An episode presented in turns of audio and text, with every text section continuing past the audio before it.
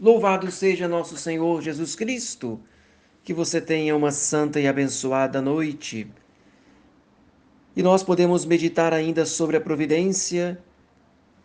Um autor antigo, pagão, Epícteto, ele dizia que há um único caminho para a felicidade, e esse caminho é deixar de nos preocuparmos com as coisas que estão além do poder da nossa vontade. Vamos explicar porque este princípio pagão, embora seja muito sábio, no entanto, é frio, além de ser insuficiente, porque se as coisas estão fora do nosso poder, em poder de quem estarão? Do acaso? Do azar? Então, essa felicidade que Epícteto nos propõe não encontra resposta para além destas perguntas. Claro, porque sabemos que existe alguém que governa todas as coisas.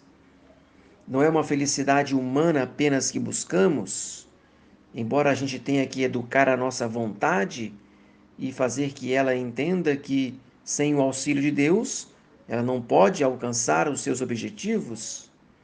Mas, evidentemente, que nós estamos além de uma visão humana, porque temos a visão da fé e nós temos um pensamento cristão um pensamento que nós vamos repetir como um estribilho ao longo destas páginas e voltaremos a citá-la muitas vezes. Essa frase bonita de Nosso Senhor no Evangelho: Não vos preocupeis com a vossa vida. Olhai as aves do céu, que não semeiam nem colhem, e Deus as alimenta. Quanto mais valeis vós do que as aves. Quem de vós, à força de vossos cuidados, pode acrescentar um côvado à duração da vossa vida?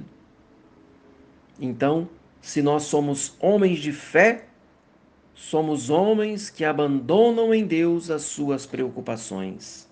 E aí a nossa felicidade consiste em fazer a vontade de Deus. Rezo com você a oração da noite. Dulcíssimo Jesus, Recomendo-vos nesta noite o meu coração e o meu corpo para que repousem docemente em vós.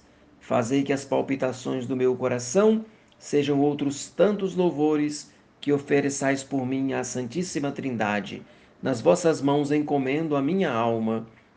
Maria, minha boa mãe, livrai-me nesta noite do pecado mortal. Desça sobre você, sobre toda a sua família, a bênção de Deus Todo-Poderoso, o Pai, o Filho e o Espírito Santo. Amém.